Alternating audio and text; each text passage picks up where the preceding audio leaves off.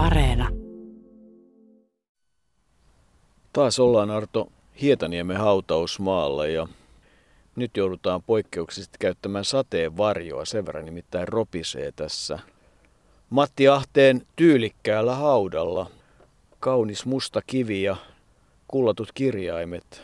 Ahde, Matti Allan. Kerrassaan kaunis paikka meren rannalla, kuitenkin tämän hautausmaan uudella puolella, mutta olihan siinä matkalla haudalle tutun miehenkin hauta. Niin, voisi yrittää jopa imitaatiota, eli tervetuloa tänne Prospekti urheiluhalliin. Ilmo Lounasheimohan siihen oli haudattu. Hän eli pitkän elämän 94-vuotiaaksi tuttu mies ja tuttu mies oli tämä Matti Ahdekin. Tavallaan tämä haudalla käynti on nyt tilaustyöjouko.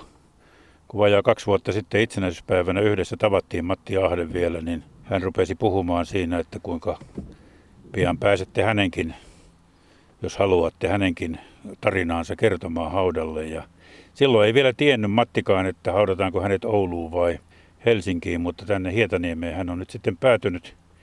Pitkä matka sieltä Haukiputaan kellon yhden huoneen asunnosta. Monta käännettä oli elämässä, mutta tänne Hietaniemeen Matti sitten sähköasentaja Matti Ahde, mutta todella taitava ja palveutunut ja kiihkeä poliitikko. Tänne hän päätyi.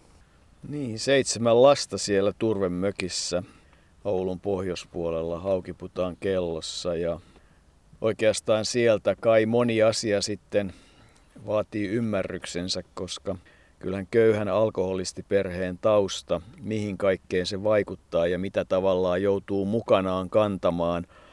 Matin isä, autonkuljettaja Risto Ahde kuoli, kun Matti oli 13-vuotias 59 ja perheeseen kaiken kaikkiaan oli tullut seitsemän lasta. Matti oli esikoinen, äiti Lahja, omaa sukua Himanka, oli siivoo ja piti kodin siistinä ja puhdasta riitti lapsille päälle, mutta kyllähän Matti joutui aika aikaisin ottamaan aikamoista vastuuta siitä perheestään ja, ja sen tavallaan jo isän roolin tietyllä tavalla tai perheen miehen roolin. Matti Ahde oli ammattipoliitikko, jolla oli kaksi intohimoa sen poliittisen vaikuttamisen lisäksi, eli urheilu ja musiikki. Urheilusta hän itsekin kertoi usein, että hän innostui urheilupolitiikkaan nimenomaan. Toki hän urheili itsekin, hän pelasi jalkapalloa ja koripalloa ja, ja vanhemmalla iällä sitten tennistä ja golfia ja, ja vaikka mitä, mutta urheiluun ikään kuin tälleen urheilupolitiikan kautta hän sanoi saaneensa tai sanoi saaneensa herätyksen vuonna 1956. He siellä Haukiputalla kuuntelivat jonkun, tai kuuntelivat varmaan se vuokraisänä radiosta siellä Melbourne olympiakisoja ja Siellähän kävi niin, että unkarilaiset vesipalloilijat ja muun muassa jalkapalloilija Frank Puskas eivät sitten suostuneet Australiasta kisojen jälkeen pois lähtemään, vaan loikkasivat suoraan sanoen. Ja Matti oli sitä mieltä, että päätös oli hieno, jolloin kommunistinen vuokraisäntä oli siitä suuttunut ja vienyt pojan oikein tukasta pihalle ja todennut, että mietipä siellä mitä puhut, niin Matti jälkeenpäin sanoi, että se oli yksi niitä lähtökohtia, millä hän urheilupolitiikasta alkoi ja urheilujärjestötoiminnasta alkoi kiinnostua. Niin kyllä Matti Ahteella oli urheiluun oivallus ja hyvä hoksnokka. Hän oli aidosti urheiluihminen, oli siitä kiinnostunut ja piti urheilua tärkeänä. Ja kyllähän hänen urheiluuransa yksi tärkeimpiä asioita on kuitenkin se TULn eheyttäminen silloin 70-luvun aivan lopussa. Ja, ja kyllähän TULn puheenjohtajana 32-vuotiaana hänet valittiin ja ehti olla lähes tulkoon 18 vuotta vuodesta 77 alkaen. Eli hänellä on mittava urheilujohtajaura, siihen voidaan palata, mutta että sitä koulupohjaa hänellä ei erityisemmin ollut. Hän oli sähköasentaja Pohjois-Pohjanmaan ammattikoulun iltalinjaa, kävi, valmistui 62, mutta varmasti monellakin tavalla merkittävä jakso hänen elämässään on opintojen kannalta oli se, kun hän kävi työväen akatemiaa Kauniaisessa 66-68. Teki silloin opinnäytetyön parlamentarismista ja silloin siellä kai sitten ihan lopullisesti tuli se todellinen into siihen myös siihen musiikkiin, nimenomaan oopperaan. Niin, hän lauloi kuoroissa, erilaisissa kuoroissa ja yksi tieto kertoo, että hän myös siellä Typpi Oyssä, missä hän oli nelisen vuotta sähköasentijana ihan, sanotaan tässä vähän hassusti tavallaan, että oikeissa töissä. Niin siellä oli myös kuorolla toimintaa ja siellä se kuoro lauroi nimenomaan tämmöisiä, myös tämmöisiä oopperateoksia ja ja kyllä niin, niin uskotaan ja, ja Ahde itsekin on sanonut, että sieltä hän sai ikään kuin tämän sytykkeen, innostuksen nimenomaan oopperamusiikkiin. Hän oli laulaja ja hänelle musiikki oli kyllä hyvin merkittävä. Myöhemmin, kun Ahde oli mukana rakennuttamassa tuota kansallisoopperaa, kallista kansallisoopperaa monien mielestä, niin aina arvosteltiin, että hän yrittää vain olla tämmöinen elitistinen, mutta kyllä hänellä todellinen halu oli siihen musiikkiin. Hän oli toisaalta konservatiivisina musiikissa, eli ei pitänyt sitä, että vanhoja operoita tehtiin eri tavalla. Se musiikki oli se, joka siellä ratkaisi ja se seurasi häntä koko elämänsä. Ja sitten oli se urheilu, joka minut ja Matinkin ensimmäisen kerran toi samaan tilaan. Niin, se opera todella lumosi silloin 60-luvun lopulla. Kerrotaan, että Jukka Paastela oli se henkilö, joka hänet siihen ohjasi. Ja kyllähän todella kansallisooppera ja Kuhmotalo ja Savonlinnan oopperajuhlien ja kansallisoopperan luottamustehtävät, korkeat sellaiset, kuuluivat hänen elämäänsä ja, ja ne olivat todella se toinen tärkeä osa sen poliittisen vaikuttamisen ulkopuolella. Kun tuossa nyt mainitsin sen Typpi Oyn, niin vuodesta 1961-1966, silloin hän siellä työskenteli, kunnes sitten Työväenakatemian jakson jälkeen sai sosiaalidemokraattisten nuorten keskusliiton järjestöohjaajan toimen Oulussa. Oli siellä 68-70 ja siitä alkoi sitten se kansanedustajajakso, eli 23.3.70 aina vuoteen 90 saakka oli se ensimmäinen jakso ja sitten vielä 2003 veikkausvuosien jälkeen aina vuoteen 2011 saakka hän vaikutti ja teki kyllä valtavasti työtä siinä aikana ja oli niin monessa mukana, että oikeastaan tulee mieleen, kun Matti Ahteen tutustui, että, että muistan kysyneeni sinulta, että onko jotain sellaista asiaa, missä Erik von Frenkel aikanaan ei ollut mukana, niin kyllähän Matissa jotain samoja piirteitä oli tässä suhteessa. Matti saattoi hoitaa montakin asiaa samalla matkalla tai samalla reissulla tai samalla kertaa hän teki sellaiset agendat itselleen, että siinä ei kyllä joka mies jaksaisi sitä tehdä, mutta Matilla oli palava innostus. Hän oli huolissaan lapsiperheistä ja peruskoulutuksesta, mutta samalla myös urheilusta. Hän teki ison työn. Jos lähdetään sitä TULstä liikkeelle, niin silloinhan olin, olin urheilutoimituksessa Iltasanomissa, kun tuo TULn eheytys alkoi. Osmo Kaipainen oli ennen Mattia puheenjohtaja ja Väinö Soininen Soikka oli taas TUK puheenjohtaja. Ja muistan kyllä, kun juttuja tehtiin puoli ja toisin ja sitten kun Sorsa, Sorsan aloitteestahan Matti lähti TULn puheenjohtajaksi ja sai tehtäväkseen TULn eheyttämisen, hän itse sanoo haastatteluissa, että, että tuota, kyllähän hänelläkin osuutta siihen eheyttämiseen oli, mutta suurin ansio hänen mielestään oli kuitenkin presidentti Urho Kekkoselta, jonka luo hän tilasi audienssin välittömästi saatuaan tuon eheytystehtävän ja Kekkonen oli siellä taustalla sitten vaikuttamassa, että se eheytys onnistui. Sen tuloksena TUK on 20 vuotta kestänyt, tai TUL on 20 vuotta kestänyt hajannus päättyi ja lähes kaikki TUK seurat liittyivät takaisin TUL. Kommunistien vaikutus oli siinä vaiheessa jo sen verran paljon pienempi, että sosiaalidemokraatit hallitsivat myös urheiluliikettä ja se tietysti helpotti sitä eheyttämistä, mutta Matti teki toki paljon muutakin siinä TULn kehittämiseksi. Ja toinen asia oli, että hänen aikanaan silloin 80-luvulla myös suhteet SVOLään olivat erinomaisella tasolla. Kyllä, ja silloinhan oikeastaan, niin kun puhutaan nyt sitten katto- tai keskus- tai mistä tahansa järjestöstä, niin silloin se päätehtävä, mikä näillä järjestöillä minusta on, eli se urheilun edunvalvonta toimii, eli SVOL ja TUL kovalla yhteistyöllä, Mauri Oksanen siellä SVOL puolella, niin pidettiin huolta siitä, että, että urheilulle ja liikunnalle ja urheilulle niitä resursseja löytyy, nimenomaan rahaa, ja kyllähän sitten Matti Ahde 80-luvulla todella sitä TULn toiminnan suuntaa jonkin verran muutti. Hän halusi nimittäin, että TUL oli urheilullisesti menestyvä ja nimenomaan siihen panostusta ja menestystä pitäisi tulla mitalien muodosta ja tulihan sitä. TUL oli silloin, oli paljon hienoja nimiä, Ruuliik, Kononen, Sievinen muun muassa ja yksi anekdootti on se, että TULn päävalmentajiksi haluttiin loistavia hahmoja, muun muassa Kari Ormo sitten lopulta äänestyspäätöksellä valittiin uinnin päävalmentajaksi. Se mikä myös oli hauskaa, että Matti halusi kaikki lajit mukaan.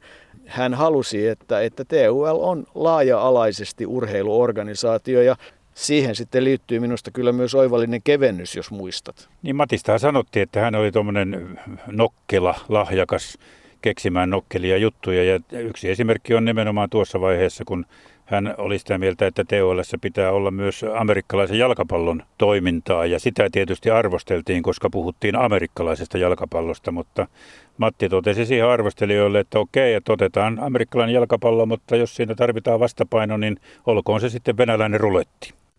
Työväen urheiluliitto urheilujärjestönä tänä päivänä ei mielestäni missään muussa suhteessa poikkea muista urheilujärjestöistä kuin siinä, että se ilmoittaa avoimesti olevansa osa suomalaista työväenliikettä.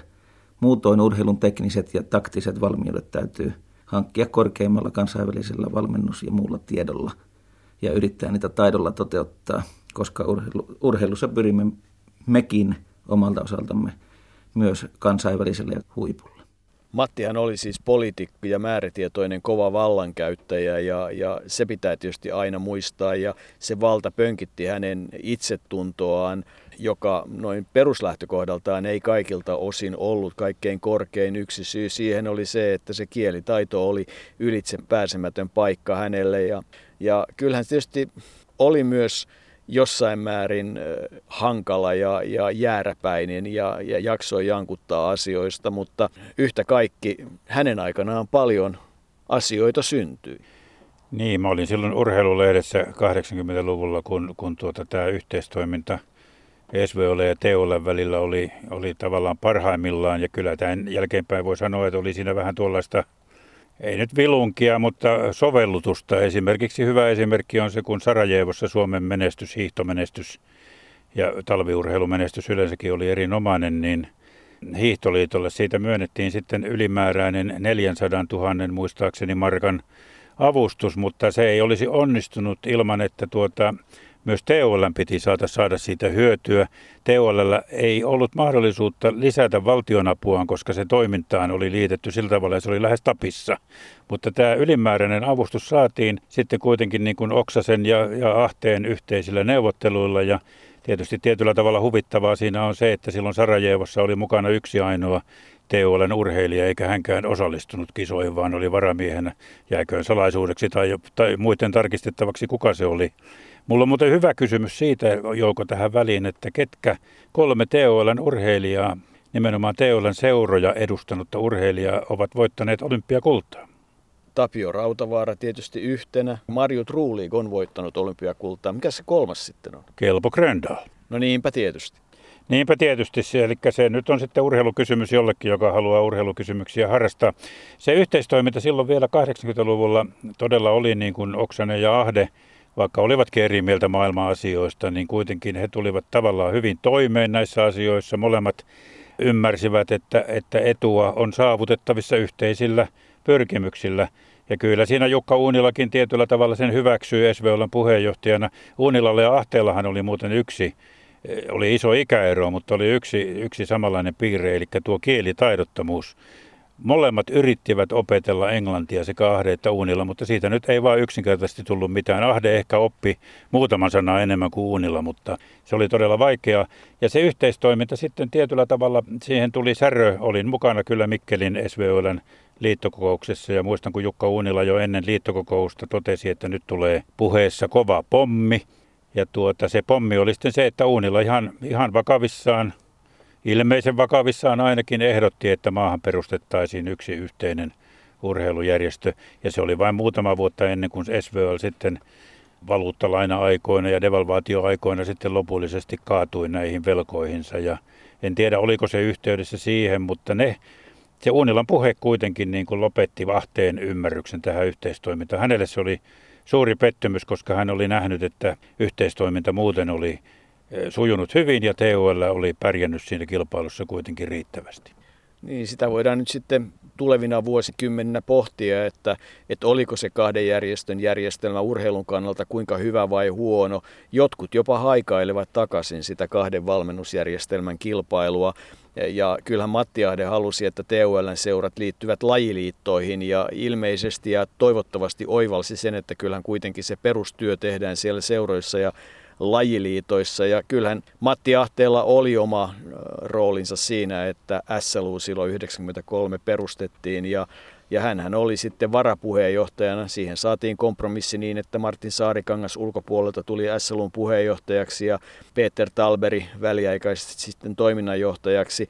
Se oikeastaan oli sitten sitä omaa aikaansa, josta nyt sitten on tultu tähän yhden olympiakomitean aikaan, mutta kyllähän Matti Ahde hänellä oli lahja ottaa yleisönsä. Hän oli sosiaalisesti lahjakas ja joku taisi sanoa, että hänellä on semmoinen luonnonlapsen ominaisuus kääntää asiat hyväkseen. Että, että hänellä oli tällaista erilaista hoksnokkaa ja, ja kyllähän sitä tietysti vaadittiin, koska kyllähän se hänen poliittinen uransa oli pitkä ja hän oli pitkään ministerinä ja muun muassa perustamassa ympäristöministeriötä.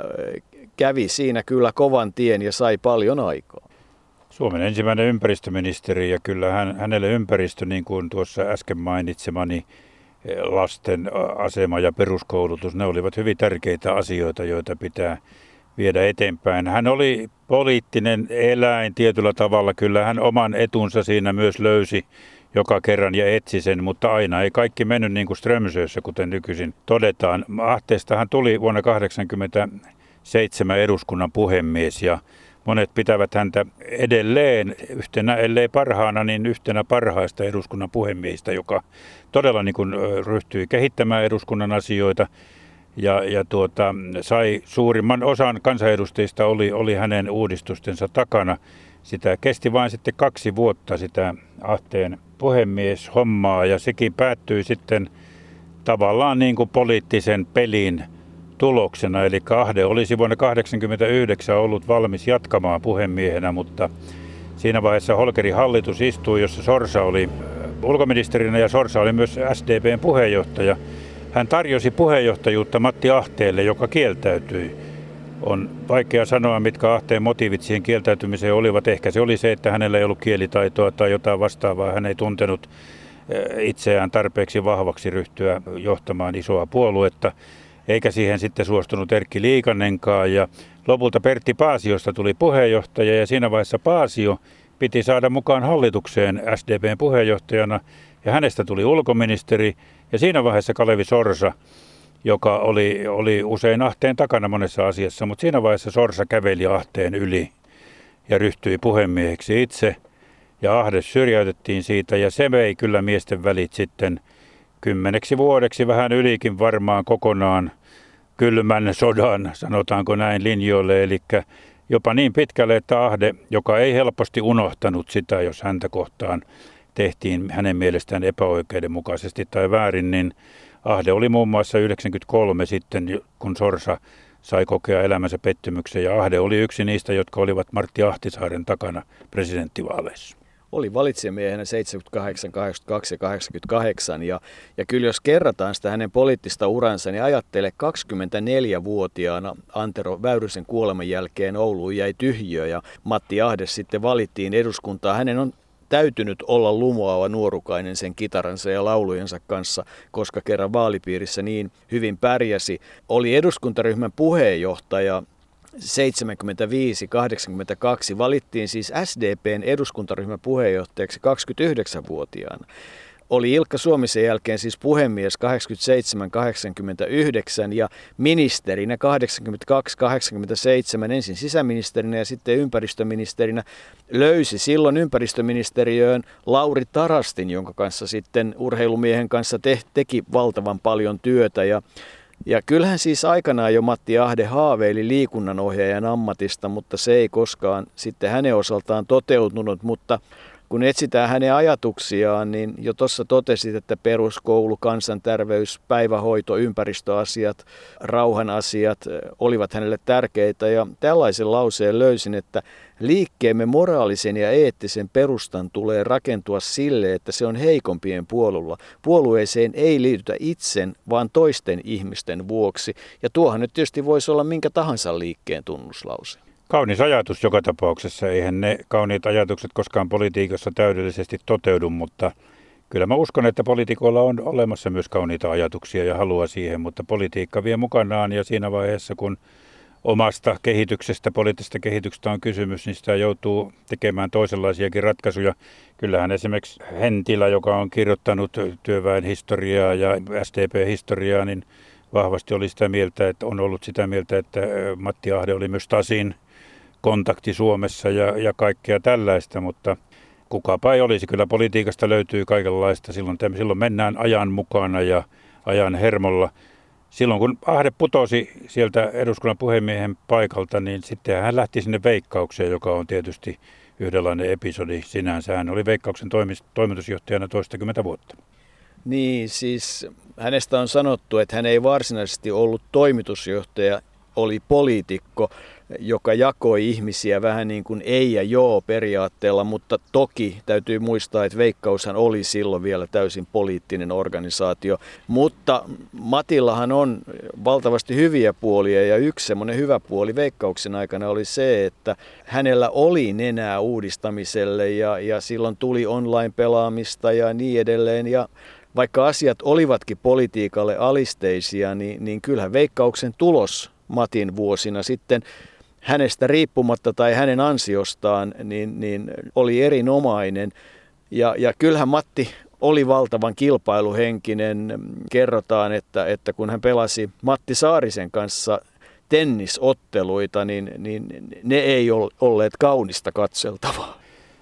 Toinen laji, minkä Matti otti sitten silloin 90-luvun alussa, oli golf ja, ja minäkin pelasin hänen kanssaan pari kertaa, pari kolmekin kertaa tuolla talissa pelattiin.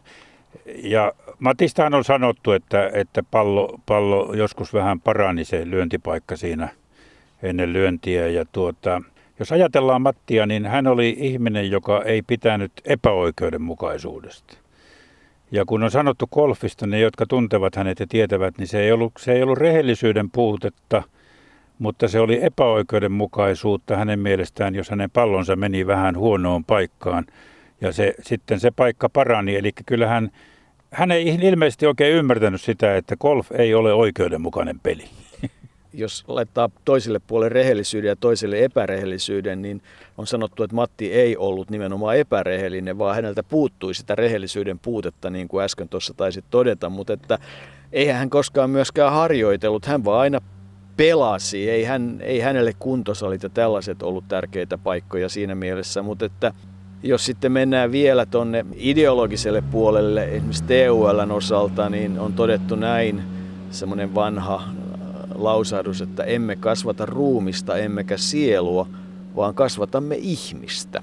Ja, ja kyllähän, niin kuin, kyllähän Matti Ahteelle aate oli tärkeä, se hänen toiminnassaan kyllä näkyy. Ja se on tietysti oivallisesti ymmärrettävissä sieltä taustoista, sieltä haukiputaan kellosta.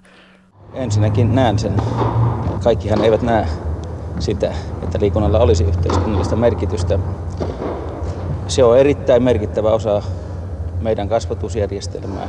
Se on erittäin merkittävä osa yhteiskunnallista vapaa-aikatoimintaa ja politiikkaa. Kyllä minä olen tullut vakuuttuneeksi, että jos katsotaan tulevaisuuden todellisia ongelmia ja haasteita koko poliittiselle järjestelmälle, niin kaksi tai kolme asiaa minä nostaisin yläpuolelle muiden. Kysymys rauhasta, ydinsodan vastaisesta toiminnasta, toiminta työttömyyttä vastaan ja, ja tämä meidän jo pitkälle tuhoutunut ympäristösuojelu. Taisit tuossa todeta siitä mm, veikkausjaksosta, sehän nyt sitten ei päättynyt hänen kannaltaan onnellisesti, koska vuonna 2001 häirintäsyytöksiä tuli ja Pirkko K. Koskinen niitä sitten tutki ja, ja niiden seurauksena Matti Ahde erotettiin. Siitä hän oli kyllä loppuikänsä katkera ja, ja se kuvaa myös häntä, että, että hän aina palasi asioihin. Se oli hänen sellainen yksi ominaisuutensa. Palasi vanhoihin ja jaksoi niistä jankuttaa ja se tietysti jossain mielessä joitain ihmisiä jonkun verran ärsytti. Mutta olihan Matti jo merkittävässä asemassa urheilussa ennen TULn puheenjohtajuutta. Nimittäin vuosina 70-75 hän oli valtion nuorisoneuvoston puheenjohtaja ja siirtyi sitten poliittisen pelin myötä urheiluneuvoston eli nykyisen liikuntaneuvoston puheenjohtajaksi, jossa oli 75-77. Ja silloin hän siinä puheenjohtajan virassa tapasi vaimonsa Hilkankin, koska joutui kokouksessa olemaan puheenjohtajana, jossa päätettiin, voiko Hilkka Riikonen, siihen aikaan oli Riikonen Hilkan sukunimi, niin osallistua Espanjassa pidettäviin rytmisen voimistelun maailmanmestaruuskilpailuihin. Elettiin Frankon aikaa, eli Espanja oli hyvinkin fasistinen valtio ja tuota, urheiluneuvosto joutui sitten tästä asiasta äänestämään. Siitä kokouksesta oli yksi oikeiston tai porvarien edustaja pois ja se äänet menivät tasaan 8-8. Ja Matti puheenjohtajana sitten ratkaisi, että ei voi osallistua, koska tietysti se oli hänen aatettaan vastaan. Matti sanoi jälkeenpäin usein silloin, että kylläpä silloin porvarit olivat halukkaita lähettämään TULn urheilijan arvokilpailuihin, mutta se oli sitten taas hänen heittonsa. Hilkka ei kuolema Matin mukaan siitä nyt sitten pahastunut, oli sen verran poliittisesti valveutunut jo ja lopulta sitten Hilkasta tuli Matin vaimo. Niin, Hilkka on syntynyt 57 ja lapset Timo 77, Juha-Matti eli Jussi 80 ja Tiina 82 ja kyllähän se niin on, että ilman Hilkan panosta perheeseen ei Matti olisi voinut olla kaikessa mukana eikä toimia urheilussa, kulttuurissa ja politiikassa. Hilkka hoiti perheen ja, ja ne asiat asuivat pitkään Oulussa, kunnes sitten muuttivat jossain vaiheessa Helsinkiin. Ja, ja kyllähän tietysti Hilkalle viimeiset vuodet olivat raskaita, koska se haima syöpä, mikä Matilla vuonna 2017 sitten todettiin, ja, ja hän sinnitteli todella aina sitten joulukuun 20.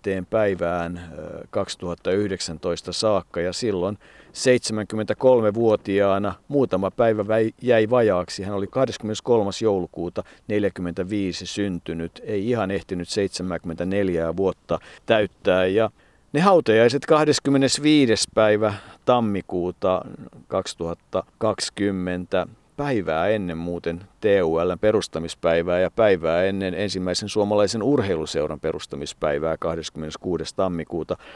Ne pidettiin Kallion kirkossa. Matti oli itse ne suunnitellut, halusi valtiomiesmäiset hautajaiset.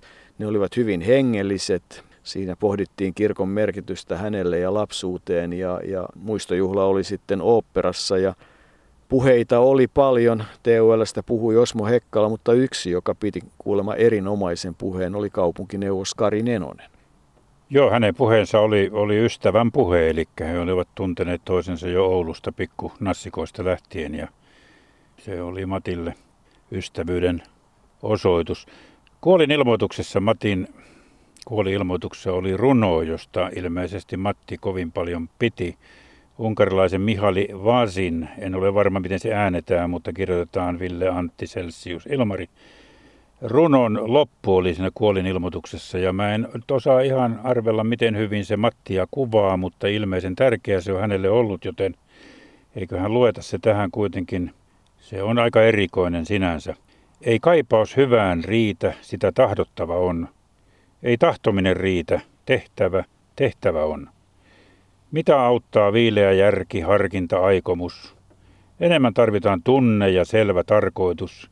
Ei mikä tahansa tunne, vaan haavat polttavat, kun kyselet. Miksi toivot, elät, kärsit, rakastat?